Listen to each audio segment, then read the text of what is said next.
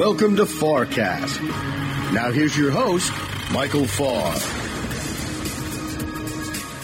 Welcome to the FarrCast. This is Michael Farr, Michael Kyo Farr. I am back from Ireland. Two weeks in Ireland. What a lovely trip I took with my friend Joe Jacks, with Bill Farmer and Lucas Farmer. We went over. We played a lot of the links courses. You know, uh, we played uh, we played at the Old Head as well. Won a little bit of a tournament there at the Old Head. It was a lovely, lovely trip. And uh, I will go ahead and confess to you that I did have probably more than one pint or so of Guinness in the evenings. And I've got to tell you, ladies and gentlemen, Guinness just tastes completely different when you're in Ireland. Uh, not to mention the lovely people who are there to chat with you while you're while you're drinking it.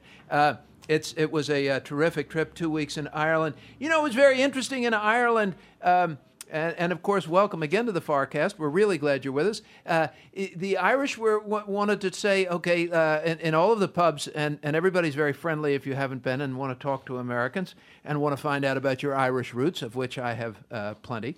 Um, and uh, they want to talk about President Trump. So, what do you think of this guy? Was uh, the beginning of most conversations. And I said, Well, you know, he's a very uh, unique individual. Uh, uh he's got uh, a lot of energy, a lot of character, and he's certainly gotten a lot done. What do you think of him? Ah, you know, we've all got him. What are you going to do? was a lot of the response from the Irish, which is so perfectly Irish. And then they wanted, of course, to talk about the Catholic Church. And Ireland has a huge Catholic population 4.7 million uh, Irish, a, a, landmass about the fifth the size of the state of Texas.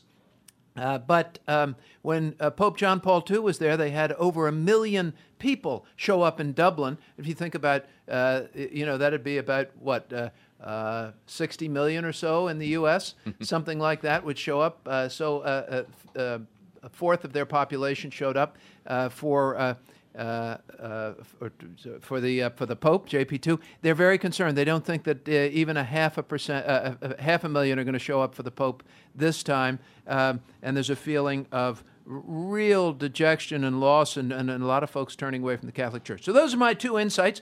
bringing back. Uh, you'd hear a lot of the same conversations, pro and con, about President Trump in Ireland, uh, but there was a real sadness about the Catholic Church. So, uh, and lots were talking about it. It is the largest uh, Catholic population uh, in Europe, in Ireland. So, big topics there. Well, lots to talk about this week, but remember, here on the FarrCast, we believe that money is hard to make, that old fashioned hard work, diligence, discipline, dogged research, uh, will really make the difference uh, in your investing future. That there are no shortcuts, that you have to do the work and you have to remain dispassionate.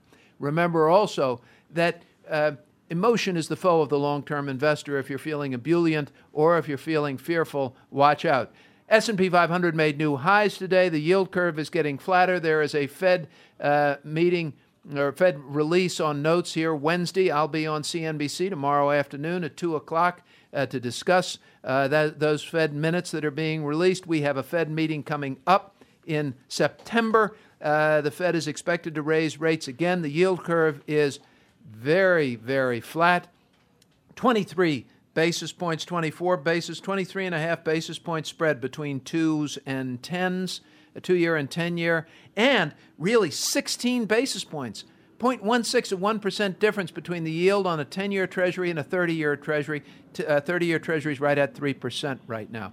So, uh, all of these are kind of big signs for folks who watch the markets. But when you really need to know what's going on in stocks, there's only one guy you need to talk to, and that's my great friend Kenny Polcari. Kenny Polcari, of course, uh, is uh, from the floor of the New York Stock Exchange, works for William O'Neill and Company, managing director. He directs floor operations.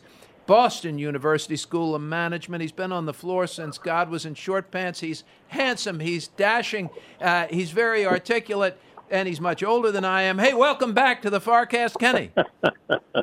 Michael, what a pleasure to be back on your FarrCast, and what a great vacation it sounds like you had. Oh God, it was wonderful. I was thinking about you because you know you just got back from your big vacation over in Europe too. You were in Italy, right? No, it was in Greece. We did. We did. Oh, it's the same thing, Kenny. Really, it's Greece, Italy. It's the same. You know, you're on the other side uh, of a little bit of water. It's, it's, you know, uh, the cheese tastes different, but they still got good wine, right? Excellent. Everything was. It was really such a spectacular trip.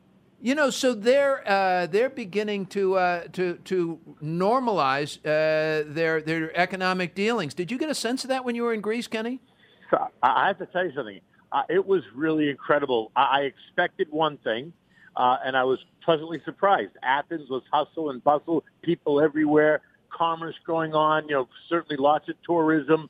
Nobody just sitting around, uh, you know, doing nothing. There were no no uh, protests, no nothing around the, uh, the the main building in the square. And uh, you go to any of those islands, certainly they're all they're all driven by tourism, and so the tourism was just through the roof, no matter which island we went to. People spending money like crazy. Businesses very looked to me like businesses were very robust, and so I was actually very pleasantly surprised. You didn't see a lot of austerity, huh? Nope, didn't, didn't sound like you saw I, any. And and you would have seen that I think if any place more in Athens than you would have on the islands because the island certainly is all about tourism, right? But in Athens, I saw it was a very very busy uh, city that that was by no means looked austere to me. You know, and there was plenty going on. Uh, so I was, like I said, I was. It was very very uh, interesting for me to go there and see that. That's awesome, Kenny. We had the S and P 500 make a new high. So listen, you listen to the forecast. You get to hear what's going on around the world, from Ireland to Greece, across a, across the NATO countries, Western Europe. Uh, we're here to help. At the end of the month, uh, actually the end of September, I'm going to be traveling to India. I'll be going to Dubai. Uh, I've got stops in London. I've got more traveling coming up, and more to report back to the great FarrCast audience. So, Kenny, new high today on the S and P 500. Good thing. So there was a new intraday high. It closed really below the, the, the high, but it did make a very slight intraday high. I think it's you know it's a good thing in a couple of ways. Number one, um, the market seems to be discounting all the noise, right? The noise being trade tariff talk, whether it's Turkey, emerging markets. Now that stuff is important for sure, but the market's kind of tired, certainly tiring of the China-U.S. trade talks. It's absolutely tired of that. Um, the Turkey thing and the emerging market thing, you know, appears to you know, run in waves, right? It'll, it'll quiet down for a couple of days. It'll give oppor- uh, investors an opportunity to focus on uh, really the fundamentals and the macro data here in the United States and what it really means to these companies. And look, we we tested the highs, we new highs in the transports, new highs on the S&P, the Russell mid cap, small cap performing well. So it's all very, very good. Doesn't necessarily mean, you know, hold your hats because we're going higher from here. I think just as I said in my note this morning, I thought we were going to test it and fail a little bit today, which is exactly what we did. We tested it, we tried to stay there for a little bit, and then we backed off as the market came into a close. And futures, as I noticed, are already down a little bit uh, as of you know 5:30 tonight. They were down three or four points as I was as I was leaving. Yeah, I saw the S and P 500 ETFs tr- go negative, basically on the uh, Yeah. uh, as those uh, um, right as the Manafort uh, uh, press conference was starting and the Cohen news Right. came out and on the those Cohen news came out. That, that just took a little bit of the air up. Neither of those, by the way, Manafort nor Cohen is going to be, uh, you know, a driver in terms of long-term prices. Just FYI, that's just more noise. But in a at a time of the year in August when it's relatively quiet, volumes light, and a lot of people are away, items like that can cause uh, overreactions in the market either way. Because volume's a little bit light, is what you're saying. And uh, volumes light. liquidity is not, you know, it's not as liquid. The markets are not as liquid when people are away. They're just not, they're not trading. They've got, they don't have orders on the books, and so therefore, um, you know, you'll get and you'll get it either way. Could be on the downside, could be the upside. But I think a lot of what happened today, and I thought this was going to happen last week. I said it in one of my notes. Early part of the week last week when we first broke 2850, I thought for sure it was going to test the highs by last Friday. But then we get hit with that Turkey news and the emerging market, the currency crisis, and that caused the market to back off. Yep, What we yep. did right across the board, we tested all all uh, 50-day supports on on every index, on the S&P, on the Nasdaq, and on the on the uh, on the Dow. They all held. And once the market realized that they were holding there at the 50-day, then it gave the market kind of uh, reason to lurch forward again, and, So- and it did it. Today we did it. So what are you thinking now? Because I've read your notes and you've been spot on, ladies and gentlemen. You've just got to listen to Kenny Polcari's notes, and and you can su- subscribe to him. He sends them out; they're free. You get a great recipe at the end. Kenny's a fabulous cook, and he's he actually does uh, an on the air, uh, on the web video cast where he teaches you how to make these recipes. He's just fun to watch, and the only thing every time I watch those. I, I, I really regret that you can't like have the smell-o-vision thing going on Yeah. because because you know you, you see you see all of the, the, the, the, the beef browning and the onions that are glazing and the deglazing of the pans and I think oh my god why am I not sitting there with you you know killing that bottle of uh, of Cabernet because it just looks like a good time. So you should do that, ladies and gentlemen. How do we get your daily letter, Kenny? So you just go to my website, which is kennypolcari.com, and there's a big subscription tab right in the front page. Just put put your email address. in there and hit send. KennyPolcari.com. KennyPolcari.com. Fill out your email and you're going to get it. Kenny, you know, you're talking when I asked you about the S&P 500 making, you know, a new high today, and you said yeah, and then it pulled back. I mean, you you you kind of gave me a kind of a kissing your sister sort of a response to to the uh, uh, r- real magnitude of the S&P making a new high. You don't sound like you're really moved by it. No, well, I, honestly, I'm not really moved by it because it didn't come with a lot of volume. It didn't come with a lot of commitment, and the fact that we tested it, we tested it, and we failed, and we fell back, just says to me it's just not really ready yet to surge up and through. I think what we're going to do is we're going to churn a little bit here. We're going to test a little bit lower once again, probably 20, just down to the 2850, uh, 2850, 2840 just so churn in there a little bit more. But I think you're going to want to see the market tested again after Labor Day when people are back at their desks, when investors and asset managers are back at their desk and they can and they can really put some money to work. I think that's if you see it challenge it then on increased volume, that's going to be the sign that you know there's further gains ahead. And what do I, you know, I keep talking about this yield curve that keeps getting flatter, and people I know are snoozing off. But I mean, uh, it's still a big deal, right? I mean, are you? It is a warning. It is a warning sign. It absolutely is a warning sign, and so you got to keep. But you know, a lot of these things, a lot of these macro data points, continue to all be warning signs. But this one specifically uh, is one to watch because if it goes if it goes inverted, right?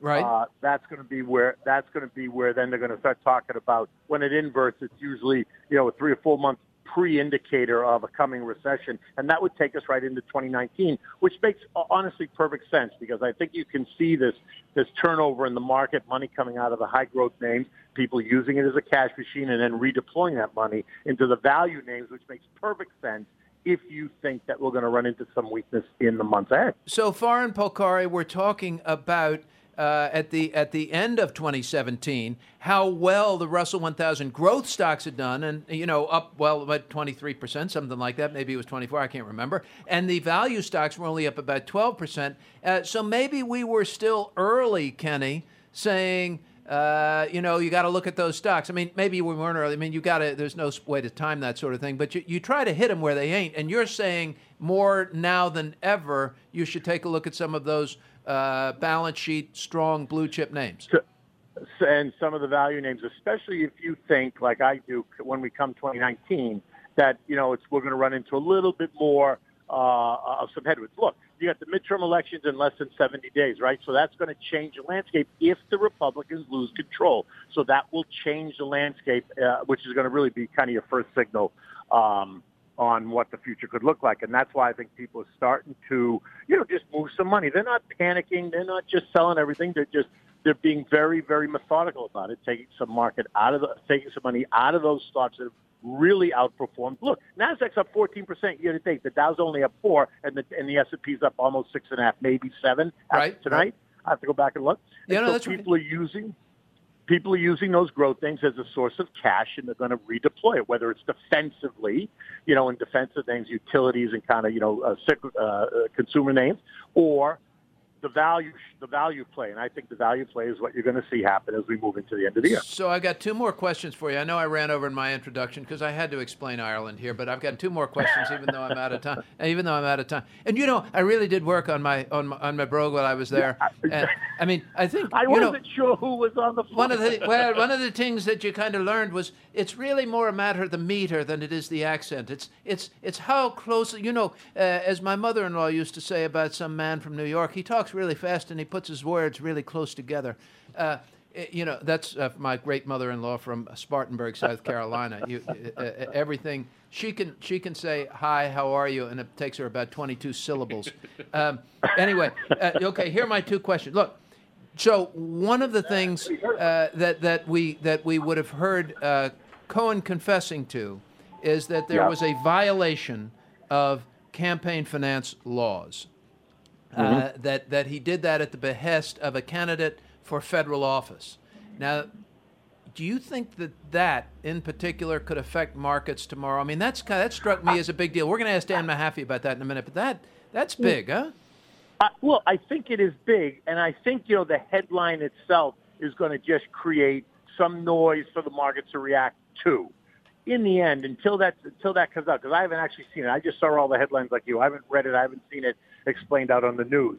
Um, but I listen. In the long term, this stuff doesn't price stocks. In the short term, it does create volatility. So between the Boy, that's a great point. That's a great point. Say that again. Say it again. In the short term, the, the things like Manafort and Cohen uh, create volatility in the short term, but in the long term, do not price stocks. there you go, right? ladies and, so, gentlemen. And and so, in fact, tomorrow you may get some anxiousness and nervousness depending on how this story plays out. But listen, it's just like all the noise we've been hearing, right? Whether it's uh, whether it's a Turkey, look at all the volatility that created last week in the short term. Look at the market today at new highs.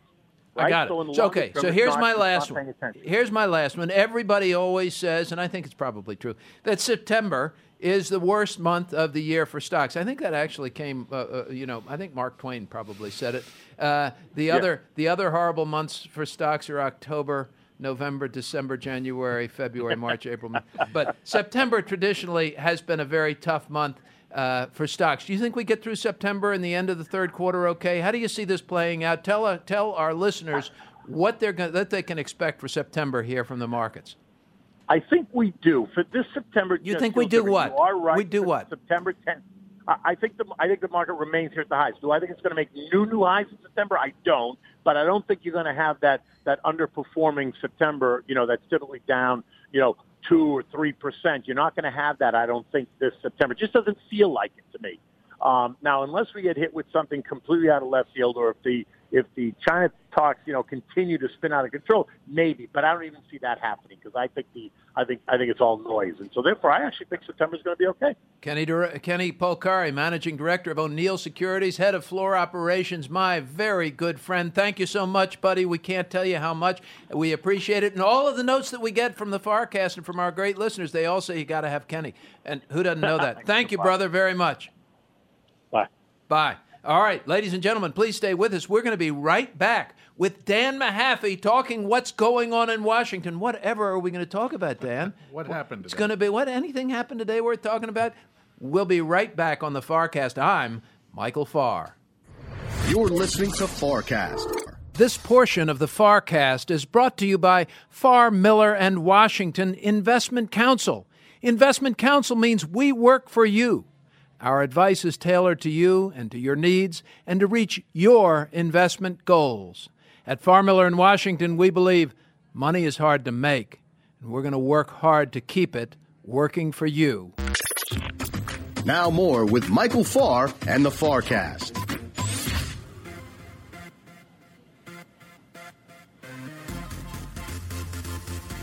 And welcome back to the FarrCast. I am Michael Farr. Listen to that fabulous music that Boris has for us. Boris, we've missed you for a couple of weeks. Uh, the the Boris's greatest hits that we get to hear every show. What is that song, Boris? Well, this song was written uh, back in 1961 by Nikita Khrushchev. Really, Khrushchev Yes. himself. Yes, it was called Send Lawyers, Guns, and Well, That Should Be Enough.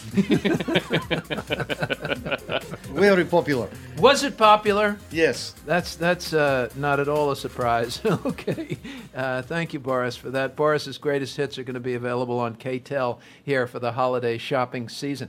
All right, uh, we've talked to Kenny Polcari. Great, great insights from Kenny uh, about what how these headlines affect Wall Street and how they really don't uh, make pricing in the long term. But uh, Dan Mahaffee, who comes to us from the Center of the Study, uh, Center for the Study of Presidency and Congress, who is a strategist there and, and our great uh, political analyst here on the FarrCast. Dan, you know, uh, the sort of headlines we saw today can change the Washington tableau and the nature of the votes and the direction of fiscal policy, anyway, uh, over the next few years, uh, so that longer term they could change what happens to markets depending on some of these uh, the, these these news items today. Yes. To a certain extent, depending on how much this moves the needle in November, uh, where we're already seeing clear trends favoring Democrats for the House, uh, a murkier picture in the Senate. Um, at least the message I would say to the markets is just imagine the status quo being priced in and staying there with divided government, uh, no new action where it's needed. Uh, the White House, you know, certainly there's not going to be veto-proof majorities for Democrats uh, in either uh, chamber of the of the Congress. So you will have what we see now locked into place, uh, but with a bit more uncertainty of how, if a crisis were to arise, uh, or if the economy did turn, how would we respond to that? Right. Okay. So Dan, let's let's talk. Coming into this morning, we would have said, all right, the uh, the folks who do uh, the analysis of, of the way the election seems to be going are saying what something like 75% chance that what happens 75%, 75% chance. chance that the democrats swing enough seats to uh, take control of the house of representatives um, but that the senate being divided 50-50 uh, and with a map uh, that is much more favorable to republicans still a very murky knife's edge type picture so we don't know what's going to happen in the senate likely stays 50 50, probably uh, Republican, probably Republican, uh, getting murkier. But we'll see because you see, ladies and gentlemen, when you get these news headlines today, the question will be will this further consolidate and, and, and vulcanize the, the, um, the uh, core base of each party? Or will it so that the, so that the core base of Democrats becomes more resolved than ever, and the core base of Republicans becomes more resolved than ever, ever, and uh, that really it didn't swing anybody? Or will it change minds? Will it get people who would have voted for one group to say, all right, I'm going to go vote for those guys, even though I'm going to hold my nose and just do it because I can't what is it? I'm mad as hell and I can't take it anymore. Exactly. Yeah. I mean, have we uh, is have we reached those sorts of tipping points? Now we we need to talk about exactly what happened today in the Cohen and Manafort uh, uh, announcements, uh, the settlement from Cohen and the verdict uh, verdicts uh, for Manafort. Those, but but um, so right that that was it, right? I mean, basically things were swinging that way anyway. So we've seen before even today's news. We've looked at the uh, the special elections, and now, mind you, those are those are snapshots. It's like someone asking you to describe the Louvre, and you've just been able to peek through the windows. Yeah.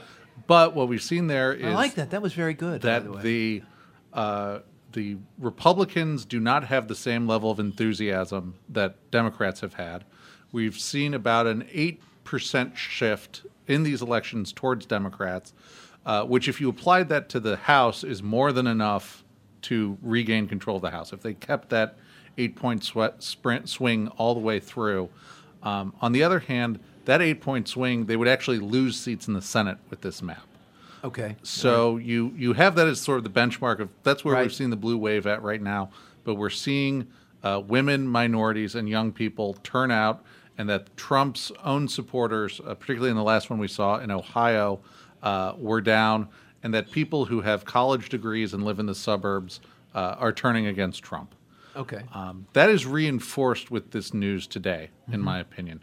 Uh, President Trump came along saying he was going to drain the swamp, and today is the most uh, visible evidence that he brought two other swamps with him to town. Uh, that you have the uh, on one hand, uh, Cohen's plea is entirely about the the payoffs, the National Enquirer, his personal peccadillos, and that swamp. And then Manafort is the the Russian collusion, the Island of Misfit Toys campaign team, and how they came in and brought the ties to Ukrainian oligarchs, the the Russian mafia money, all of that, which is also part of the broader uh, Trump organization history and lineage as well as they're as they're cutting through these details. Does the president's base care? They don't. They don't care. They don't, and that's why he's he's in West Virginia. I think we're going to see him continue to talk about trade. He's going to get, I imagine, even harder on China uh, if he feels that these these stories are are, are backing him into a corner. Uh, but on the on the fundamental economic side, I mean, he's already tweeted tonight, no collusion. yes, he's. This and is going to be looking forward interesting to television. seeing everybody in West This- Virginia yeah, this tonight. is going to be great television in uh, in West Virginia tonight because that's also the heart of a of a Trump friendly crowd there. Uh, but you, there was even before uh, today's news in uh, the Capital Journal, uh, Jerry Seib of the of the Wall Love Street Jerry Journal Seib. uh, talked about how this White House cannot stop stomping on their own good news. yes. And that is another trend which we've talked about in the past that any more conventional Republican with these kinds of economic numbers would be in the catbird seat uh, going into this midterm.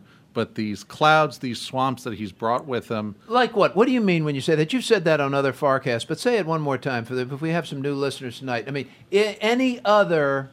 Why? yeah, a, a President Kasich or Rubio in whatever alternate universe that yes, that, that wasn't open. would be able to tick off what accomplishments would be able to tick off uh, wage growth, lowest unemployment numbers, uh, that the U.S. economy is doing well even during these trade spats, uh, that other global economies are starting to look soft, but we're still strong dollar, strong shape. The idea would be you can't screw this up, You can't screw this up. and yet And yet, with all of these clouds, this this inability to get past There's these wonderful news personal there. scandals, the the the sun that is that wonderful economic news uh, does not come out. It puts the republic it puts other Republicans on the hill in an odd position of defending uh, behaviors, or at least remaining silent on behaviors that they would have never uh, supported in the past. Um, and it creates this situation where we're going into uh, a period of political warfare, if there is, we're assuming the 75% chance of a Democratic House, of, of a very unique period of political warfare uh, ahead on the horizon. So, are, do you think that um, James Carville was wrong?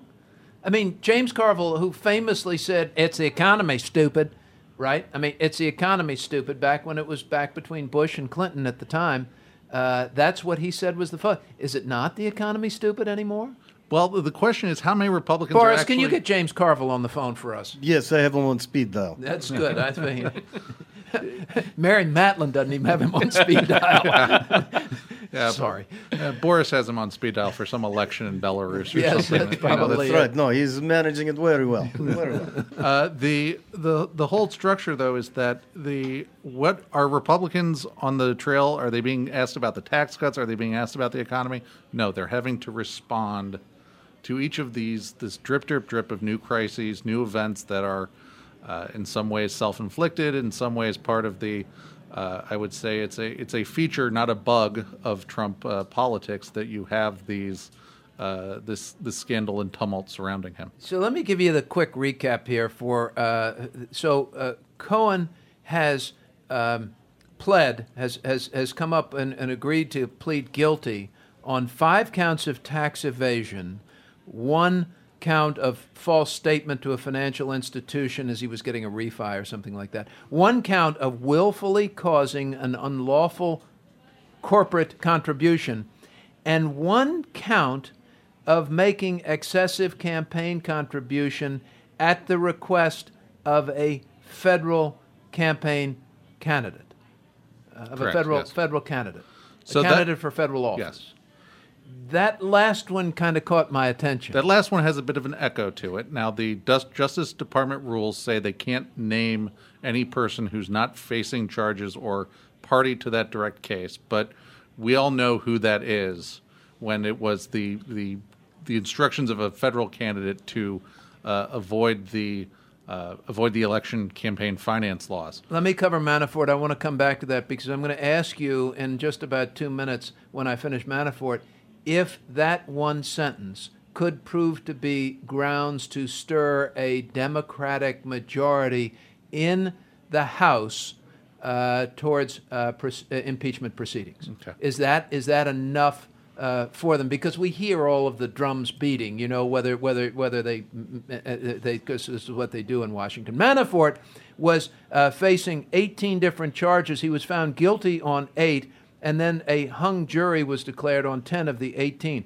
The judge noted uh, that um, he had been receiving threats and is under U.S. Marshal protection. This is a big deal. there were two counts of bank fraud, five counts of tax evasion, one count of hiding foreign bank accounts, um, and uh, all of these um, uh, are, are federal uh, crimes.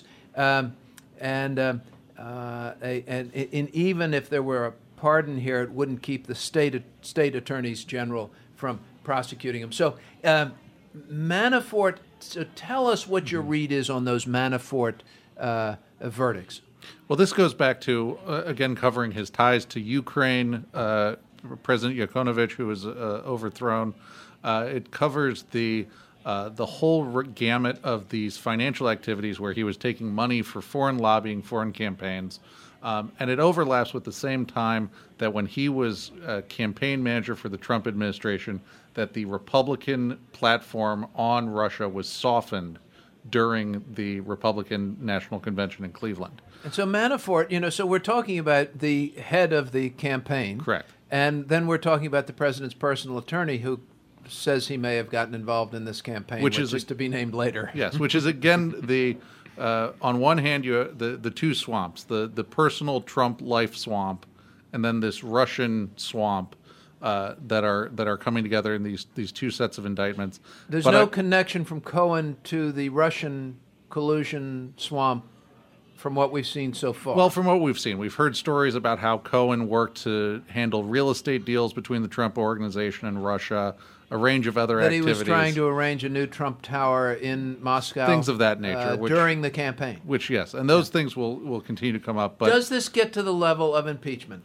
Well, first I'll go with the legal uh, advice given to me by my friend uh, Joe from Worcester, Mass., who's an attorney who said hashtag MAGA means my attorney's going away.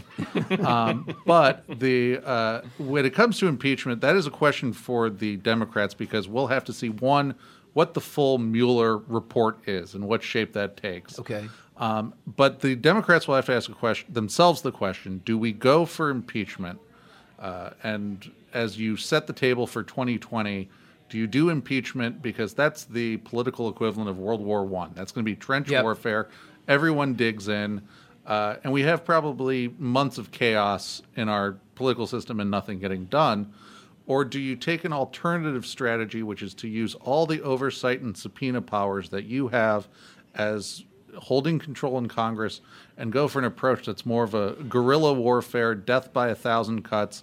You have a constant drip, drip, drip of stories everyone in the Trump administration who gets a subpoena is going to have to lawyer up. They rack up their okay, legal so bills. you're just you're basically saying if I if I got this right, you're basically saying that they don't need to impeach the president to be just a major pain in his ass anyway. And that they can be a major pain in his backside and then continue so to keep polite. these stories going one by one rather Death than by digging... a thousand, a thousand cuts. Uh, and okay, does that does that do anything come 2020 elections? I mean, what's the goal if they if if, if they go on this more uh, aggressive attack of the president of the Republican Party? What does that do? Well, in, in a you you'll solidify the Trump base, but you want to push down enough of those swing voters who either said, "I'm not going to vote for Hillary," or "I'm going to hold my nose and vote for Trump because I like Republicans, even though this guy has nothing along the lines of a traditional Republican." You you have the the need to say, look at uh, Ohio, Pennsylvania, uh, Michigan, Wisconsin, those states. Can I swing those back into the Democratic column by motivating Democrats, moving swing voters over to my column, and continuing the model that we've seen from the Virginia gubernatorial election all the way through these special elections? You're back with us next week. Yes, sir. Okay, we've got to we've got to go, uh, and we're we're over. I'm sorry, this is just so fascinating, and I always learn so much every time I get to talk to the great Dan Mahaffee. Um, and I think our listeners do too. We get the notes, we get the texts, we get the emails. Thank you all for sending them.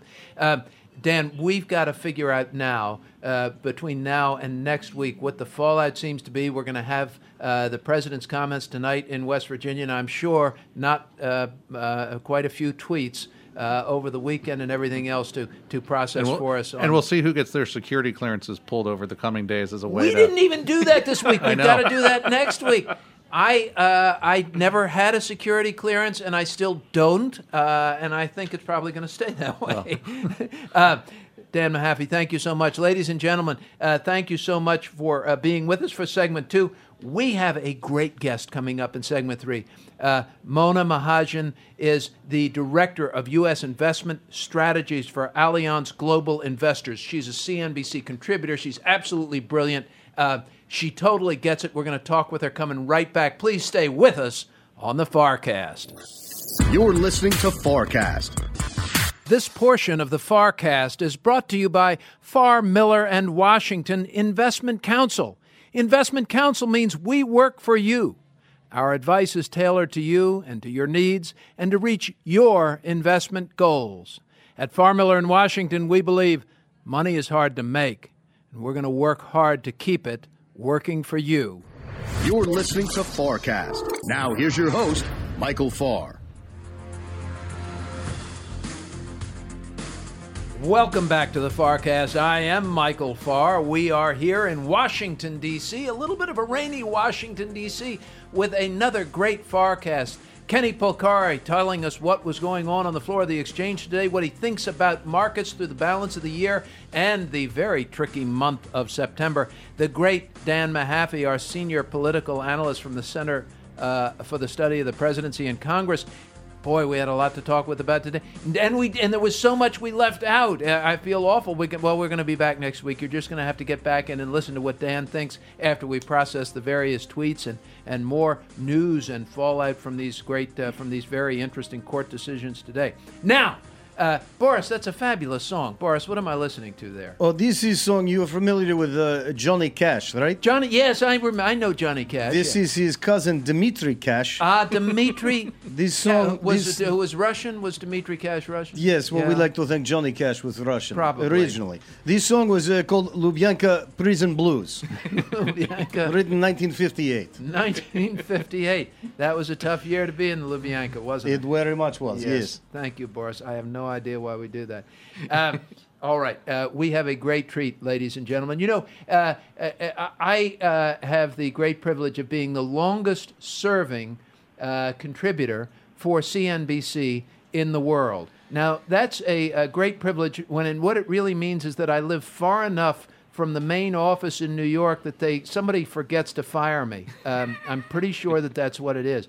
Uh, so I've been hungry, uh, but I get to go on, you know, a couple of times a week. And whenever I get to go on with Mona Mahajan, I am. It is just so cool because it's always good television. She is uh, articulate. She is insightful. She is bright. She's just one of the smartest people uh, on on on CNBC. She is a um, the U.S. investment strategist and a director with Allianz Global Investors. Uh, she has a background in fixed income trading. We want to ask her about that because the fixed income markets are kind of always smarter than the equity markets. They tend to get to the, the to the right place a little bit uh, faster. Um, and um, so, uh, Mona Mahajan, without further ado, thank you so much for joining us on the FarrCast. This is a thrill. Absolutely, Michael. Great to be here tonight. What a day you've picked. Good timing. Nothing to talk about, right, Mona? Not much going on today, so yeah. So Kenny Polcari said, you know, and I said, "Hey, Kenny, we made a new high on the S and P," and he was, he kind of gave me, and said, you know, well, it's like kissing your sister. We made it, we pulled back. It's no big deal, and and he wasn't really all that concerned. What do you think, Mona? Tell me what you think's going on. Do you care about the new high on the S and P? And we'll get to some of the other news later here. Yeah, you know, I think this is very much in line with the general trend we've been seeing uh, for the entire year. So what we have been seeing is that the U.S. economy remains robust. And we started the year with, you know, two areas of strength. One was tax reform. The other was this global synchronized growth story. And what we've seen as the year has progressed is that this global synchronized growth story has really started to falter. So it began with, you know, the faltering of uh, the Eurozone area with, you know, Italy and Brexit ongoing. And then we got into trade tensions with China and we saw the Chinese economy kind of start to falter a little bit. Their markets are down about 20% year to date. And the S&P is up about 7%. But beyond that, I think the U.S. economy has shown real resilience in the face of slowing global synchronized growth story. You know, we continue to remain strong on, on many fronts, and we've seen in the data, you know, GDP growth last quarter 4.1%, unemployment rate at, you know, near all-time lows. Um, retail sales remain strong. Consumer confidence remains near all-time highs. So really what we're seeing is a lot of this manifesting in the marketplace. So we, we reached an all-time high, or we did intraday in S&P today. We've also seen a strong small cap market this year, so up about, you know, 14, 15%. We've seen the U.S. dollar rise about 7% from its February lows. So from multiple counts, you know, the U.S. has been diverging um, from the globe. And I, I think that's a, a theme we, we see having legs for the second half of this year as well. So you think that this strength that we've seen this year continues? Yeah, I, I think generally speaking, you know, in a late cycle environment, we can get mid to high single digit equity returns. Um, we typically won't get, you know, the 20% type returns we saw last year and some of the prior years uh, because as the Fed does get in or come into play, um, what t- tends to happen is that multiples won't expand, but what really drives the the uh, S&P is earnings growth. And so what we're seeing now is earnings growth this year will be close to 20%. So even if multiples, you know, compress, call it 10%, you're still getting a nice 10% return on the S&P. Um, going forward, that earnings growth is going to get a little bit harder as comps get harder and harder. And so next year we're looking at about 10% earnings growth. Why, why do those um, comps get harder next year, Mona? Well, I think generally speaking, you know, we have um, this year we have some nice uh, year-on-year comparisons. For example, in the energy sector, we're looking at earnings growth, you know, for example, close to 100%, um, just because oil was so low in the past. And, and that's similar across several sectors. But as we get kind of to the next year, we see a couple of factors, you know, kind of impeding growth a little bit. One is, you know, margins have been quite high across corporate, you know, across corporate earnings. And that has been because post-crisis, you know, corporations have been cutting, um, cutting costs. They've been keeping wages low. And we see that trend reversing a little bit. We think wage growth can expand here at this point of the cycle, especially with unemployment so low, and that will impact margins going forward. We're also seeing costs rise generally as inflation has slowly creeped upwards. You know, we have seen modest inflationary growth. We are getting some, uh, you know, impact from the tariffs, and we've seen that in certain sectors like steel and aluminum. Uh, so you sound very constructive, Mona. I mean, you, you well, think the world looks pretty good. I mean, so we're good through the end of the year. And by the way, ladies and gentlemen, uh, Mona and I were on together. I don't know if you remember this, but we were on in January doing the beginning of the year stuff. God, it was about six degrees in Washington. I was freezing. Uh, I went back. Uh, uh, uh, who was it? Tyler Mathisen gave me hell for wearing a sweater on the set. But um, uh, you and I were on, and I just want to tell our audience that actually Mona was very consistent in looking for mid to high single digit returns for the S&P. She called this in January. She's been absolutely right, entirely consistent for the year. So when when you see somebody who kind of gets it, uh, this is this is kind of the person you go back to and say, okay, well now what do you think now? So our, what? So here we are, and, and the world seems to be playing out. And I don't want to put words in your mouth, Mona, but the world seems to be playing out kind of according to your script that you delivered in January. Is that fair?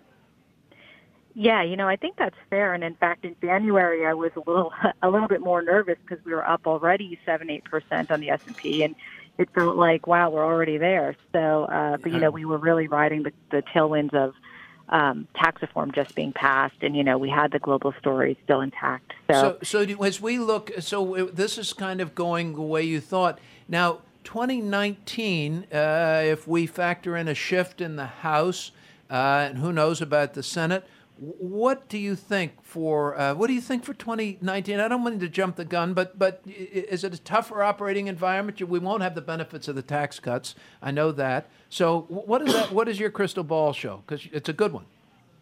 Yeah, you know, generally um, we remain constructive again in the mid-single digit type return environment.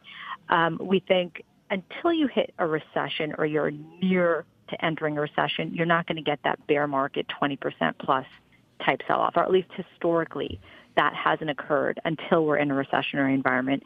And, you know, clearly based on what I've been describing in terms of the U.S. outlook and market, uh, we're not near a recession. So we're, you know, good at least 12 to 18 months away from any sort of downturn or slowing in the U.S. economy. And so in that environment, you know, slow and steady uh, total return on the S&P. Yes, there'll be more volatility. Yes, there may be some sector rotation, um, but still hang in there. It's a good good spot to be in actually Except Mona. environment. Except Mona. Oh, you ready? Except that Yeah. the, that the 10 year, you know, uh, has rallied. Uh, we, we got up north of 3%. We've rallied to a 284. Uh, and I don't mean to get too wonky here for listeners, but, um, y- you know, you think with, with kind of an unsettled world, um, you know, uh, rates might go higher, but we've seen a flight to safety, I guess, 284. The two years at 261 or so, we've got a 23 basis point spread, very flat yield curve, twos to tens. Only 16 basis points separating the 10 year yield and the 30 year yield. If that yield curve inverts, are, we- I mean, are we are we seeing some of the uh, dominoes line up that could be a predecessor to some sort of recession? Yeah, you know, we're watching that yield curve closely as well. Um, historically, it has been a recession indicator, but obviously, when you do the analysis and you look at when the recession occurs after the yield curve inverts, Yeah. we're still six to 18 months Yep. out. So even if the, the curve inverted by year end, you know, it's six to 12 months or six to 18 months beyond that before we see the recession. Uh, and in addition to that, you know, I never want to say this time's different, but we, we are obviously in a historically low rate environment.